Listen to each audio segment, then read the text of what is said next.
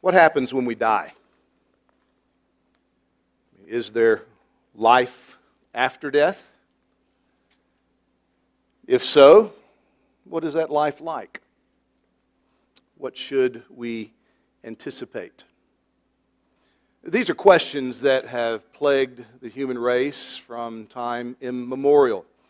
They're questions that never go away. They're questions that always provoke a great deal of interest.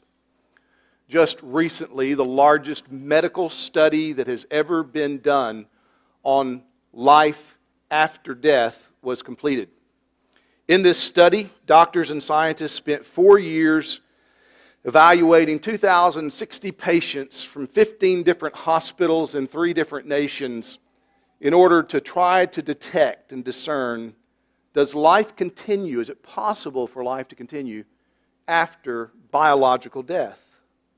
Their findings led them to conclude that there is evidence that human life continues after biological death, and they published those findings in the medical journal called Resuscitation. The interest that people have in this subject is demonstrated by the popularity of books and movies that come out about it. Over the last 15 years, there have been, there's been an explosion of books along the genre of what Tim Challies has identified as heaven tourism. Books by people who have purportedly died, gone to heaven, and then come back to tell about it there are some of these books that have set records. For example, the most popular book is from 2010 called Heaven is for Real. It's by Todd Burpo, who writes about his three year old son who had a near death experience, claims to have gone to heaven a few times, and then talks about what happened. He says that in heaven, he was given a halo he saw Jesus riding on a rainbow colored horse. Jesus invited him to come sit on his lap, and angels then began to sing to him. The book has sold over 10 million copies. A movie based on the book came out two years ago, and to date it has garnered over $180 million in revenue. In the past 10 years, over 20 million copies of books like this have been sold. It proves that there's definitely a market for thinking about life beyond the grave, what happens after this life. In one sense, that's completely understandable because it is simply a fact that you and I are going to die. You're going to die. The day's going to come when every one of us in this room will breathe our last breath. Then what? What awaits us beyond the grave? Is there a heaven? Is there a hell? If so, what are they like? And what will the experience be like when our spirits are separated from our bodies?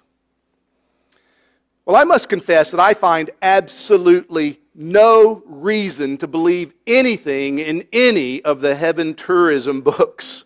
And I would encourage you to not put any stock in them either. However, I would encourage you to give careful attention to what the Bible has to say about this subject. Because the Bible says things that are very clear, easy to understand, and the Bible says these things on the authority of the only person who's ever died and come back from the dead and will never die again.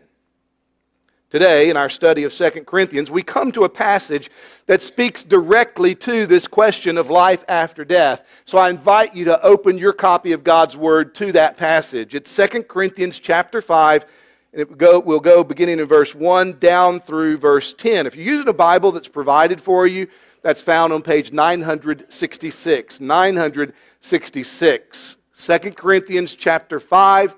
I'll start reading in verse 1. I'll read all the way down through verse 10 for our study. So hear the word of the Lord. For we know that if the tent that is our earthly home is destroyed, we have a building from God, a house not made with hands, eternal in the heavens. For in this tent we groan longing to put on our heavenly dwelling. if indeed by putting it on we may not be found naked. For while we are still in this tent, we groan, being burdened. Not that we would be unclothed, but that we would be further clothed, so that what is mortal may be swallowed up by life. He who has prepared us for this very thing is God, who has given us the Spirit as a guarantee. So we are always of good courage. We know that while we are at home in the body, we are away from the Lord, for we walk by faith, not by sight. Yes, we are of good courage, and we would rather be away from the body and at home with the Lord. So whether we are at home or away, we make it our aim to please Him. For we must all appear before the judgment seat of Christ, so that each one may receive what is due for what he has done in the body, whether good or evil. The certainty of life after death gives Christians a cheerful confidence. That's what Paul teaches us in these verses, and he does it by making a case about what will happen when we die and then drawing out implications from that fact. And so I want to look at these verses based upon those two points. We want to see in verses 1 through 5, first of all, that eternal life will follow this temporary life. And then in verses 6 through 10, the fact that we have eternal life after this temporary life causes us to live with cheerful confidence. So in verses 1 through 5, what Paul tells us is that this life is temporary. Three times he uses the phrase or the word tent. You see that?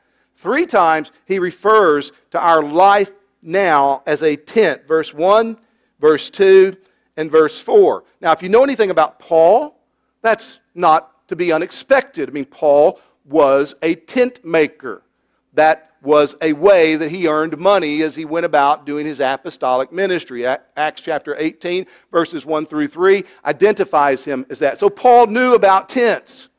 He made them, he repaired them, he understood how they worked, he understood their purpose.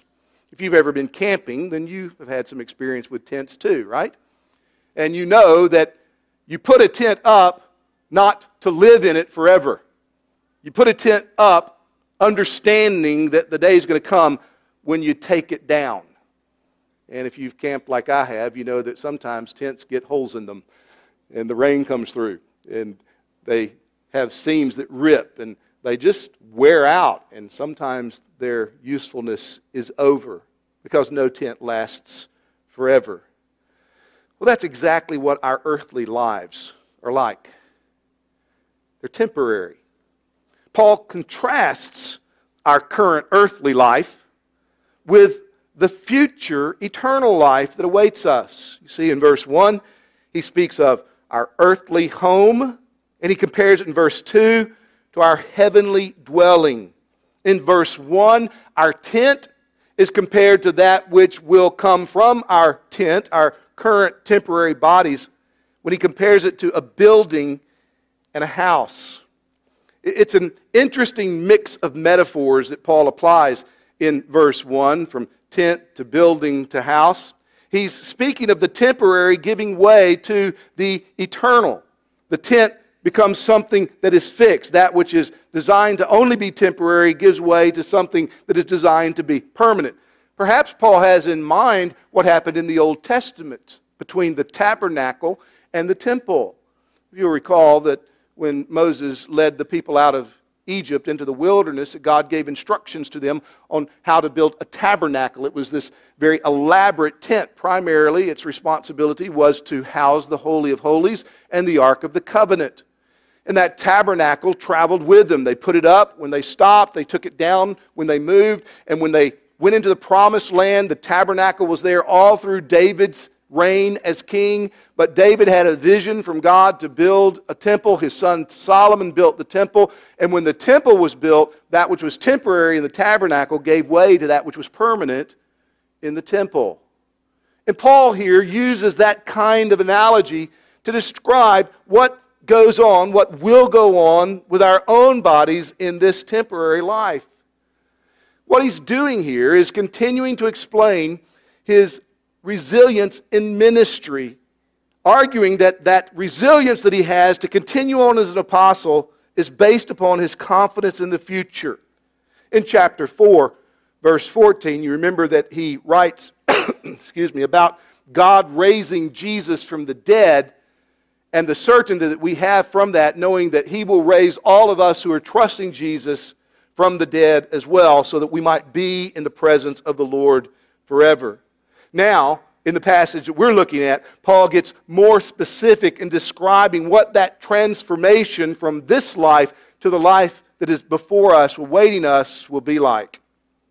That transformation will affect our bodies. Christians will be given new bodies on the day of resurrection. In other words, it's not just our souls that will be transformed on that day, but our bodies. That's what Paul means in verse 2 when he speaks of putting on our heavenly dwelling. And in verse 4, when he talks about what is mortal being swallowed up by life, he's talking about the resurrection bodies that every Christian will receive when Jesus Christ returns to the earth. Now, he elaborates this point in Philippians chapter 3, verses 20 and 21. Listen to what he says there.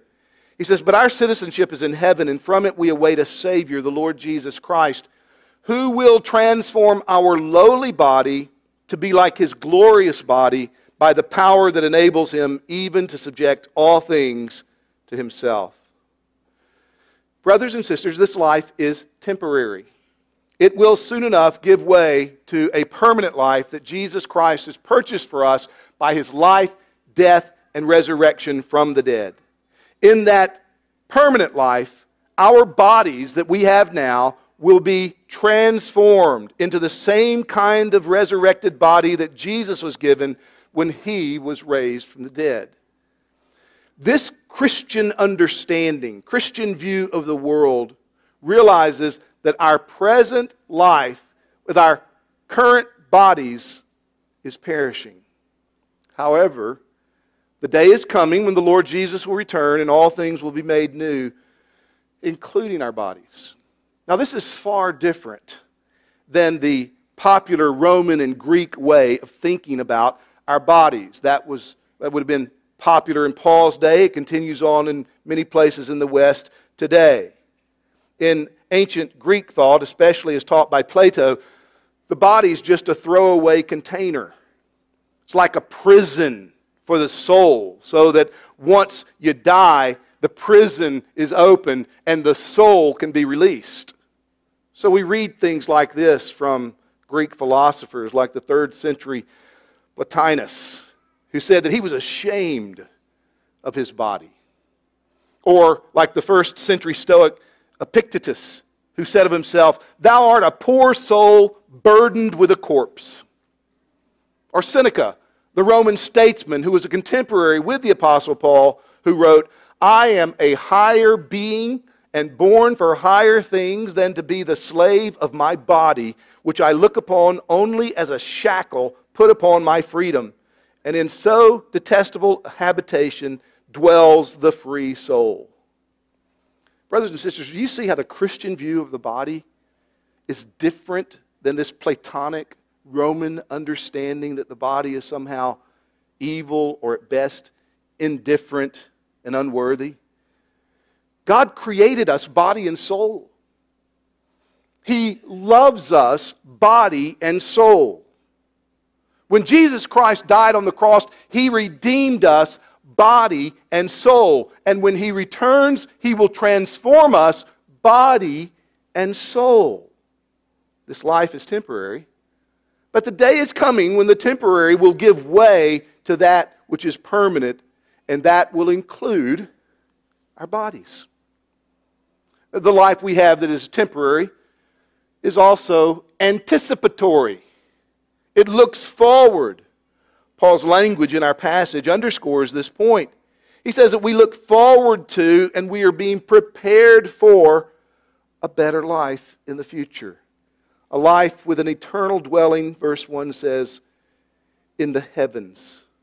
A life, as he puts it in verse 4, when our current mortality will be swallowed up by life. And Christians who believe this, who see this, who are thinking rightly about this, have a deep longing for that day, a deep anticipation and desire for that day. Look at verse 2. He says, For in this tent we groan, longing to put on our heavenly dwelling. We look forward to it. We want it. Even our suffering in this present temporary life is designed to help us anticipate the day when we will be transformed. Look at verse 4. He says, For while we are still in this tent, we groan being burdened. That's a different kind of groaning from verse 2. Verse 2, it's a groaning of passionate desire, looking forward to, wanting this. Verse 4, it's a groaning when you see what is that should not be and what isn't that you wish were, and you're wearied of it and you're suffering for it. Yet, even our suffering in this present temporary life contributes to our longing for something more, for something better.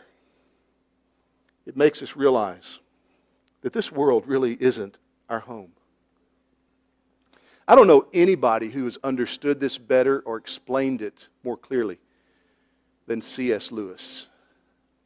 C.S. Lewis describes the fact that we have desires as pointing us toward another world. Listen to the way that he puts it in his classic book, Mere Christianity. The Christian says, this is a Christian view, creatures are not born with desires unless satisfaction for those desires exist. So a baby feels hunger. Well, there is such a thing as food. A duckling wants to swim. Well, there is such a thing as water. Men feel sexual desire. Well, there is such a thing as sex. If I find in myself a desire which no experience in this world can satisfy, the most probable explanation is that I was made for another world. He goes on if none of my earthly pleasures satisfy it, that does not prove that the universe is a fraud.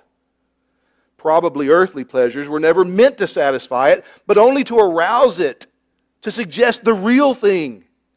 If that is so, I must take care, on the one hand, never to despise or be unthankful for these earthly blessings, and on the other, never to mistake them for something else of which they are only a kind of copy an echo, or a mirage. Brothers and sisters, do you, do you see this? The desires that we have are God given.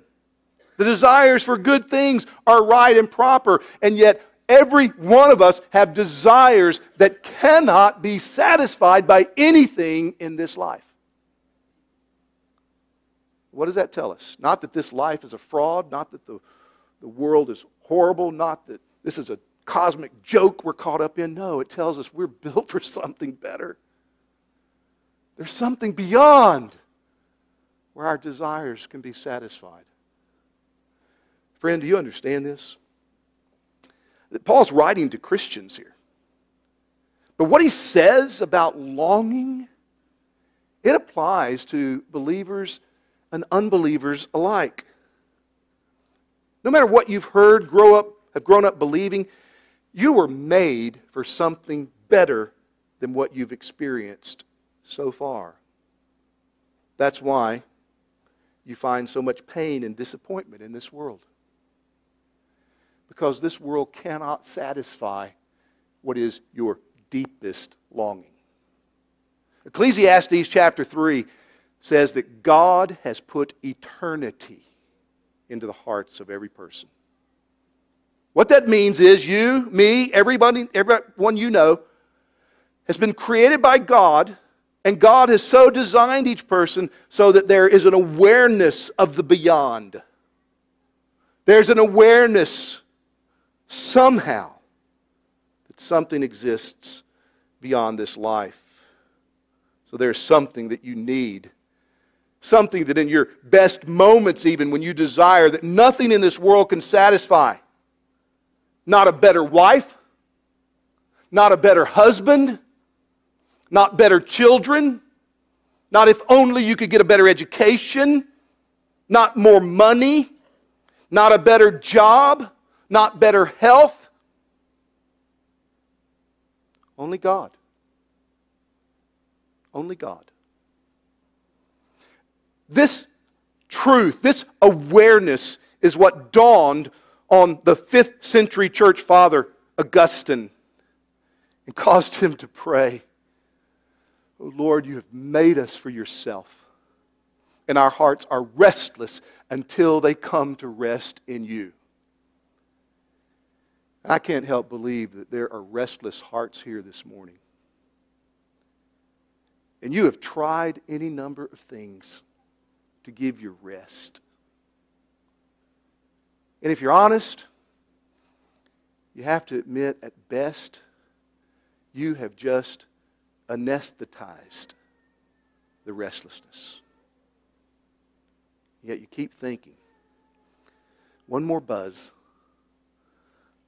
one more paycheck, one more friendship, one more experience, if only.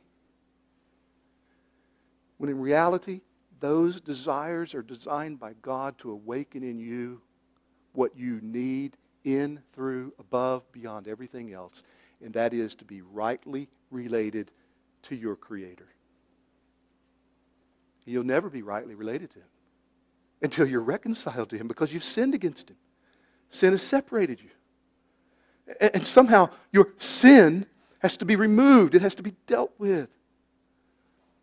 You'll never be reconciled to God until you come to see that Jesus Christ alone is the one who came to bring people like you and me, sinners, back to God. And He's done it by living a, a life that God requires of us in complete conformity to God's commandments.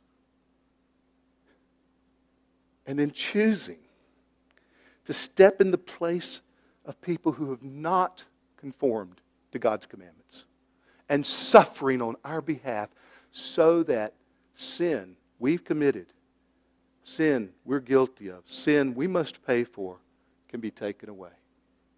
And all who trust in Him will experience that reconciliation, will come to know God through faith in Jesus Christ as Lord. Have you ever bowed your knee to Jesus? Not asking if you joined a church or prayed a prayer or read your Bible. Have you ever bowed your knee to Jesus and found in Jesus everything that God has provided for poor, lost, longing sinners like you and me? Trust Him now. There's no magic to it. You don't have to jump through a hoop from your heart.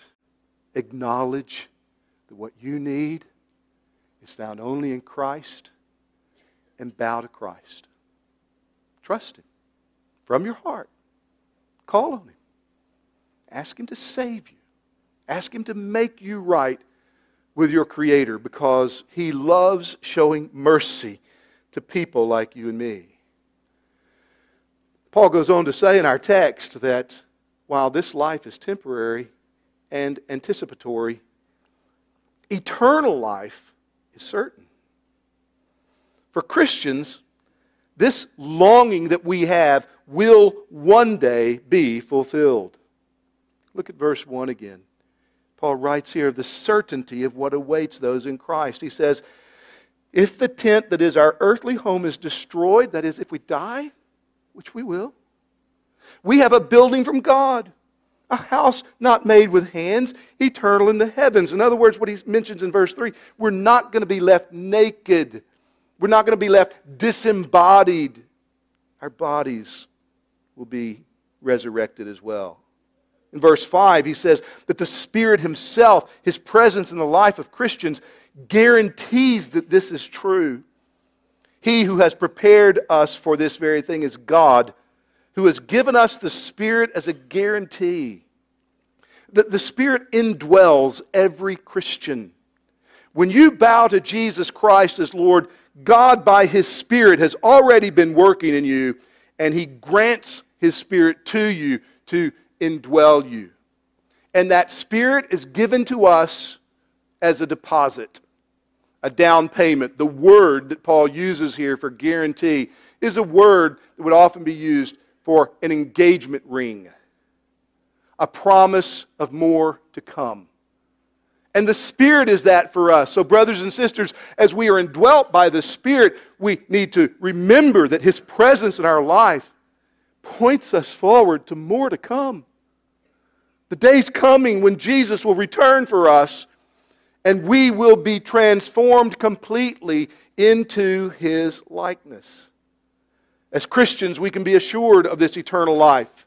We know that eternal life will follow this temporary life because of what happened to Jesus. He lived, He suffered, He died, He was buried, He was raised from the dead, never to die again, with a new glorified body. And like Him, we will be raised with Him. And the Spirit assures us of this. At the end of chapter 4, Paul puts this in terms of unseen things that are eternal. They're not knowable to our senses. We can't discern them by our senses, but they are true. And part of those unseen things would be heaven, our future resurrected bodies, the renewal of all things, forgiveness of sins recognizing, thinking about those unseen things helps us to live life to the utmost now, knowing that this life is temporary, limited, and will soon pass away. Well, because all of this is true, eternal life will follow this temporary life. Paul goes on to draw implications from it in verses 6 through 10. What does this mean? What difference does it make? Look at these verses, verses 6 through 10. Do you see twice in this section, Paul says that we are of good courage. You see that? It's in verse 6.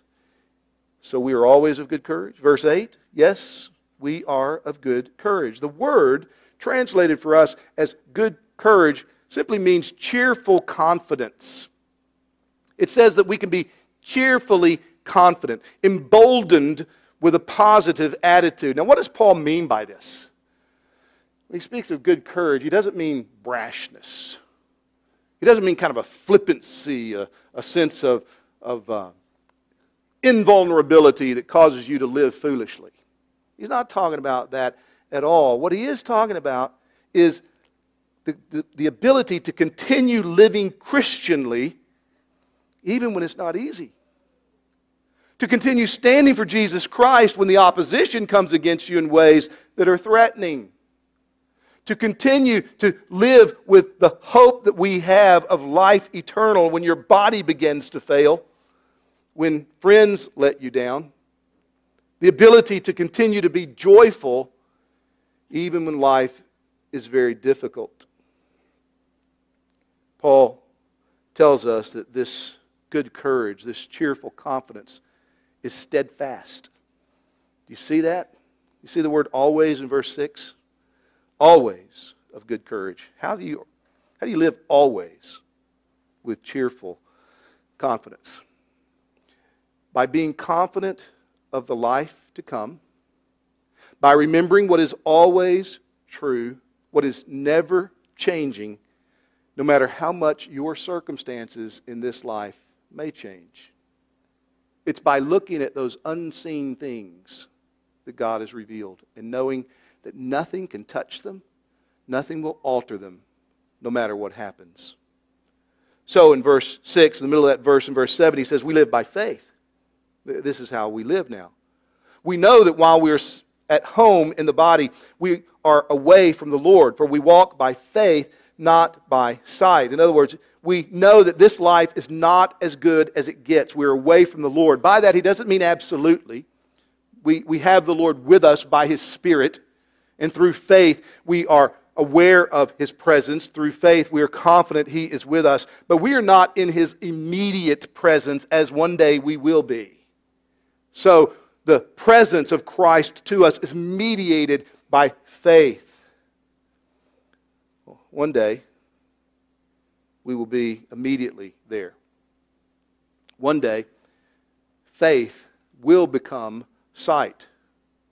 We live right now by faith. That means on the basis of unseen realities, not merely realities we can see, which means that as Christians, our lives are ordered not by wishful thinking, but by things that God Himself has revealed in His Word that we cannot perceive with our senses. Sometimes faith is erroneously and foolishly described as a blind leap into the dark. That's not what the Bible means by faith. In Hebrews chapter 11, verse 1, it says that faith is the assurance of things hoped for, the conviction of things not seen. How can you be assured of things you hope in? How can you be convinced of things you've not seen? Because God has revealed them to you in His Word. And so everything that God has said in His Word is true. We can, by faith, lay hold of and bring those truths into our experience and orient our lives accordingly. Believe what God has said about heaven, about hell, about sin, about forgiveness, about the day of judgment. Because God has revealed these things and we believe these things, we can live in cheerful confidence. Things may not go well for us here in this world. But in Christ, the day is coming when God will make everything new. He will make everything right. He will completely heal all of our diseases. He will remove all of our pains. He will take away all of our sorrows. He'll wipe away every tear from our eye. We will experience no more disappointment forever. How do we know?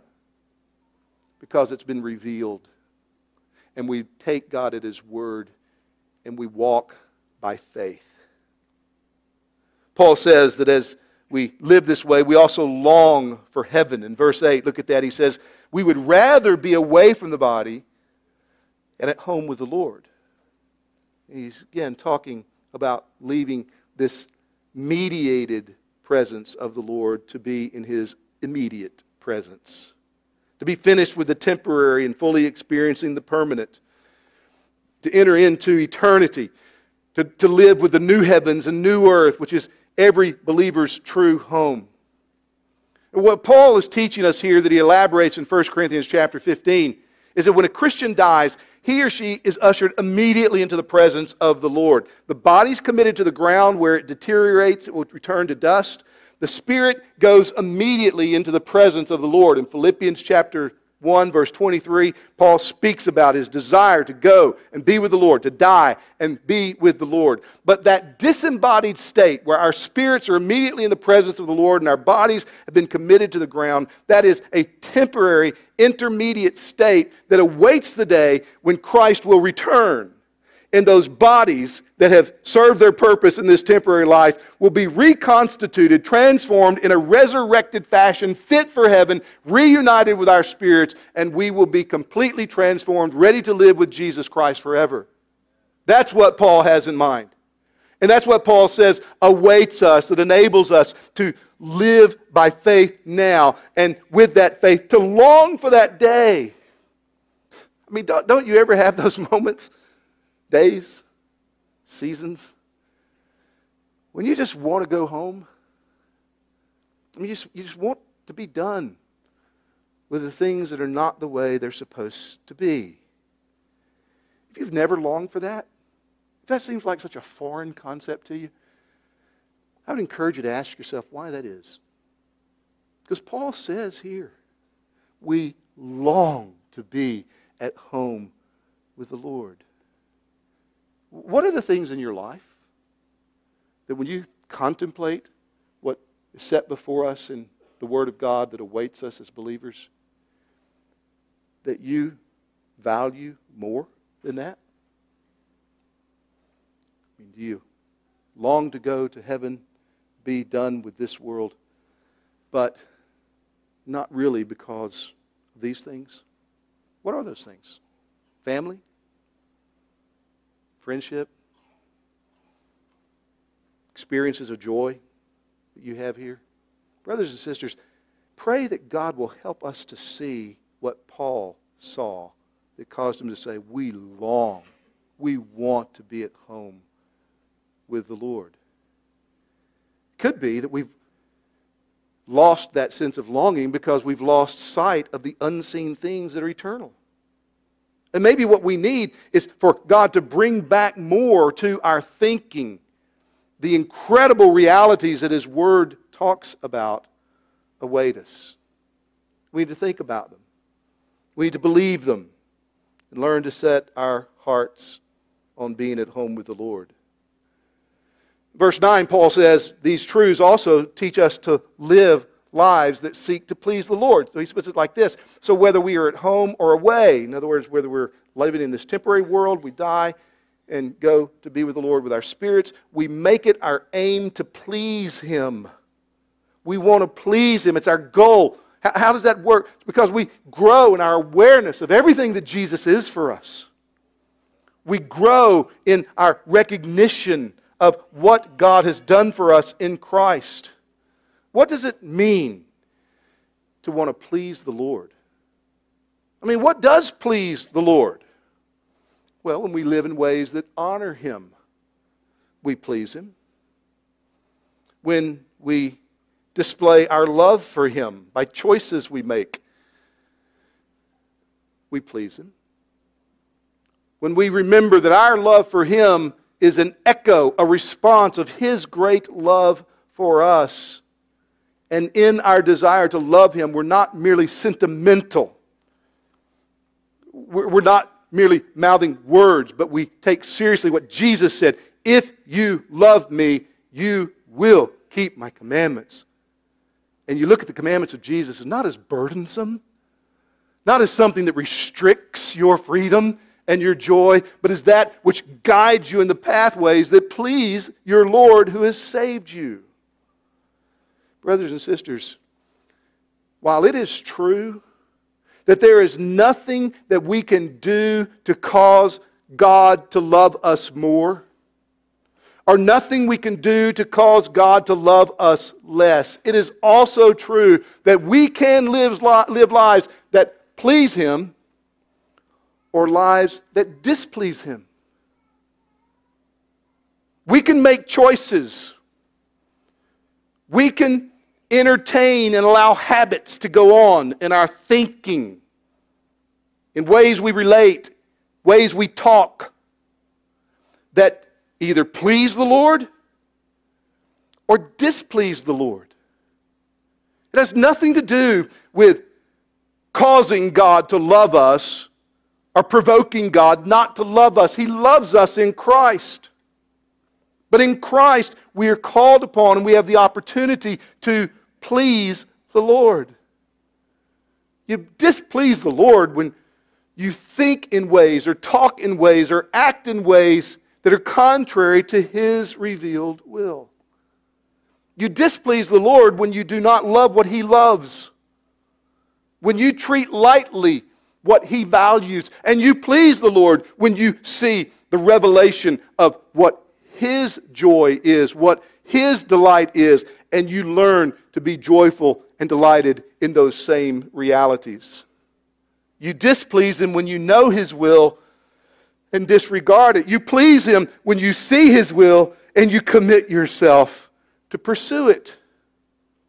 Paul says that as we think rightly about life after death, we will seek to please the Lord. That is, we will learn to love His commandments. We will aim to live in ways that make evident to others that He is our greatest treasure. So I just want to put some questions to you and to me. If you're a husband, are you living in ways toward your wife that please the Lord? Men, if you got a wife, Scripture's clear what God calls us to do, what pleases Jesus. He set the model for us, he, He's the pattern. Husbands, love your wives as Christ loved the church.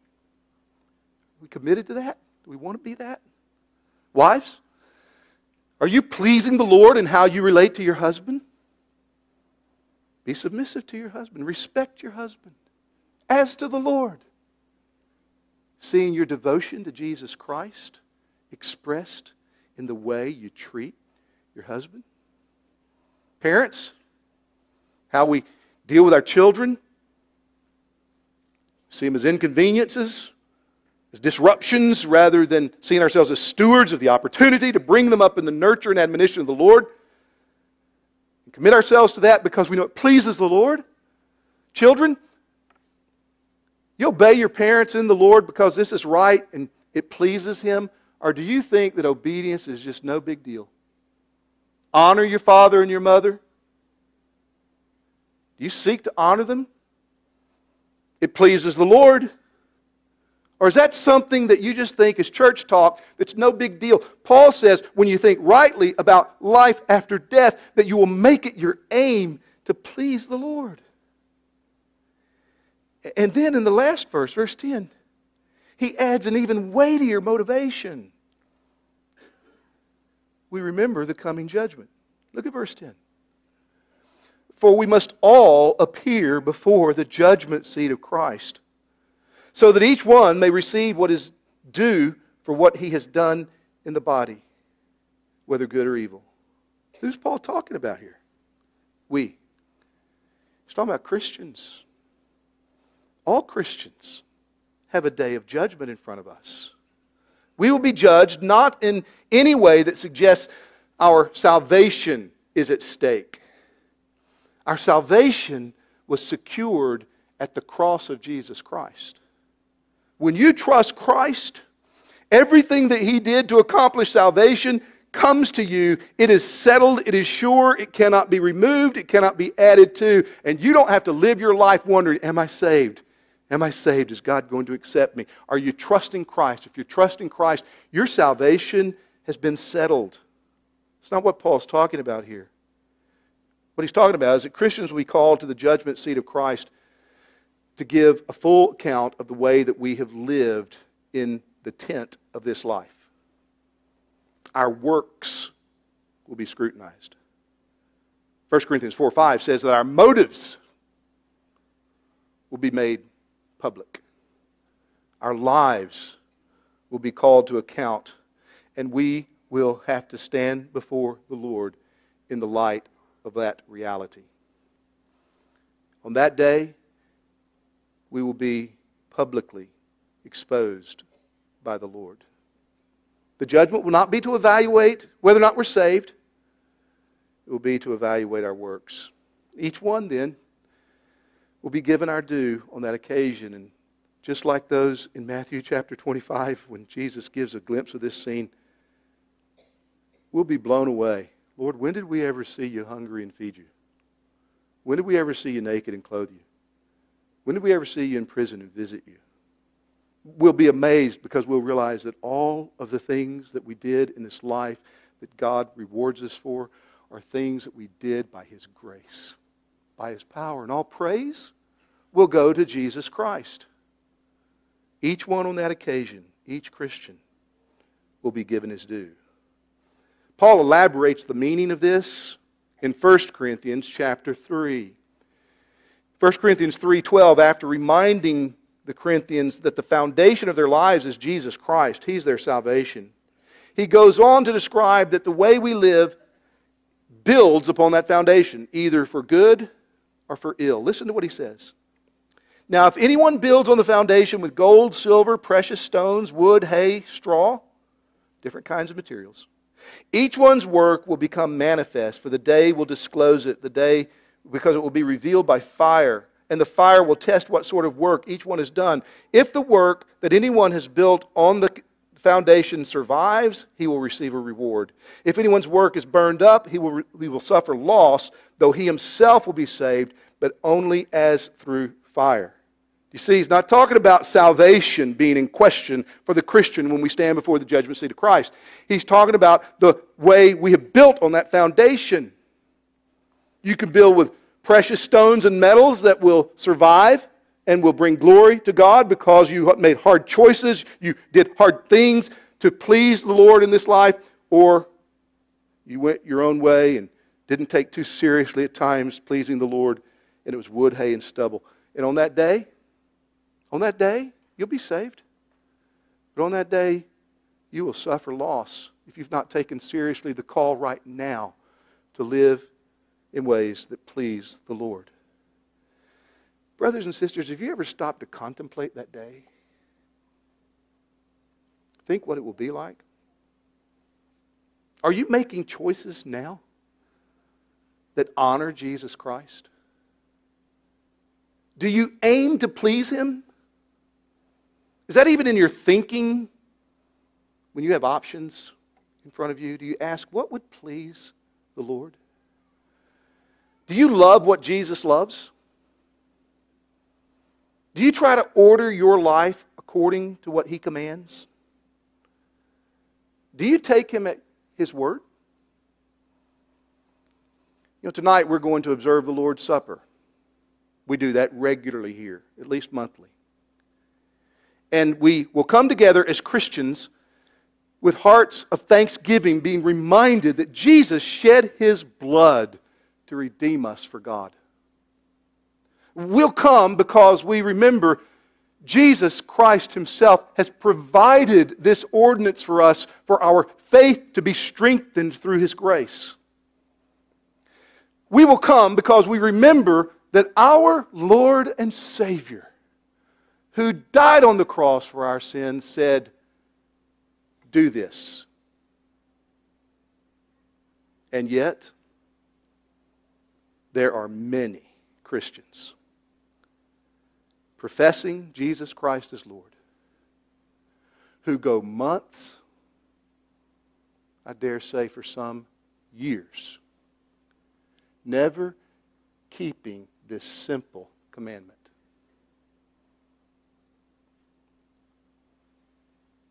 What are the reasons that you're going to offer up to the Lord on that day?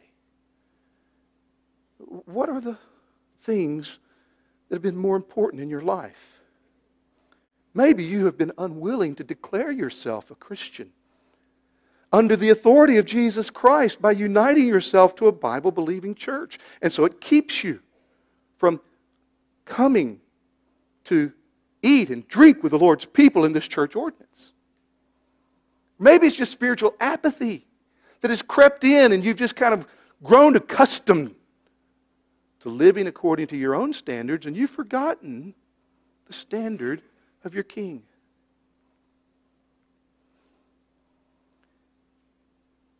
I wonder if there's some here today that have gone for months or years allowing patterns of sin to just take hold in your life to such a degree that it just feels normal and inevitable now. And so you've just kind of signed a peace treaty with your sin. And you've figured out ways to live that not completely trying to justify your sin, at least salves your conscience enough. When in reality, if pressed, you'd be able to say, Yes, you know and understand what God says He desires. You know what pleases the Lord. You're just not willing to make those choices, to break those habits, to turn away from those patterns, to continue to fight against those sins that remain in you, even when it seems senseless to do so. Brothers and sisters, if that's you, God has brought us here today under the sound of His word to remind you of all that Christ has done for you and what He's prepared for you and the life that you're headed toward as you live through this temporary life. And today's an opportunity to renew your declaration of war on the sin that remains in you. Don't be complacent. Don't be satisfied to continue living the way you've been living, where you see those patterns do not aim to please the Lord. But today, call out to God and plead with God to grant to you grace and strength to turn away from those patterns and renew your devotion to Jesus Christ as Lord and come together with us tonight to eat and drink, pleading the forgiveness of sins on the basis of what Christ has done for you. Don't go on living half hearted lives in the face of a Savior who did everything necessary to bring you to God. We must all appear before the judgment seat of Christ. So, for the love of Christ, in the power of His Spirit, let us turn from sin and give ourselves fully to pleasing Him as we anticipate that day. Well, there most certainly is life after death. Jesus has proven it by His life, death, resurrection, ascension into heaven, never to die again. Do you believe this? Do you believe it? If you believe it, then stake your life on it. Orient the way that you make choices now on the basis of these truths God's revealed. If you've never started trusting Jesus before, trust Him now. If you are trusting Him and you discover today through thinking about these things in God's Word that you have allowed patterns of sin to develop, apathy to grow up, that has caused you to just kind of melt off into spiritual apathy or indis- indifference, then, brothers and sisters, put it to death today. Confess it today. Return to Jesus Christ as your wholehearted Lord today. And trust Him.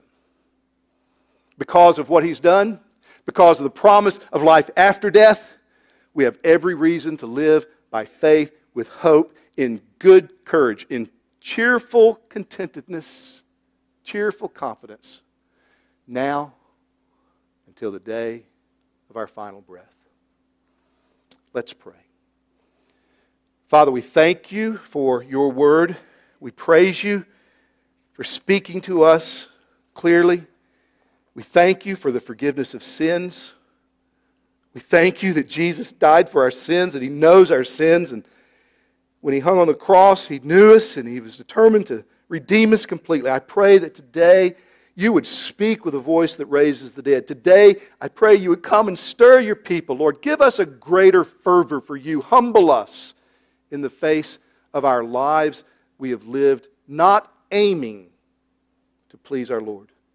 And make us a people who are filled with joy and hope and renewed awareness of your Spirit's presence and power. For we pray in Jesus' name.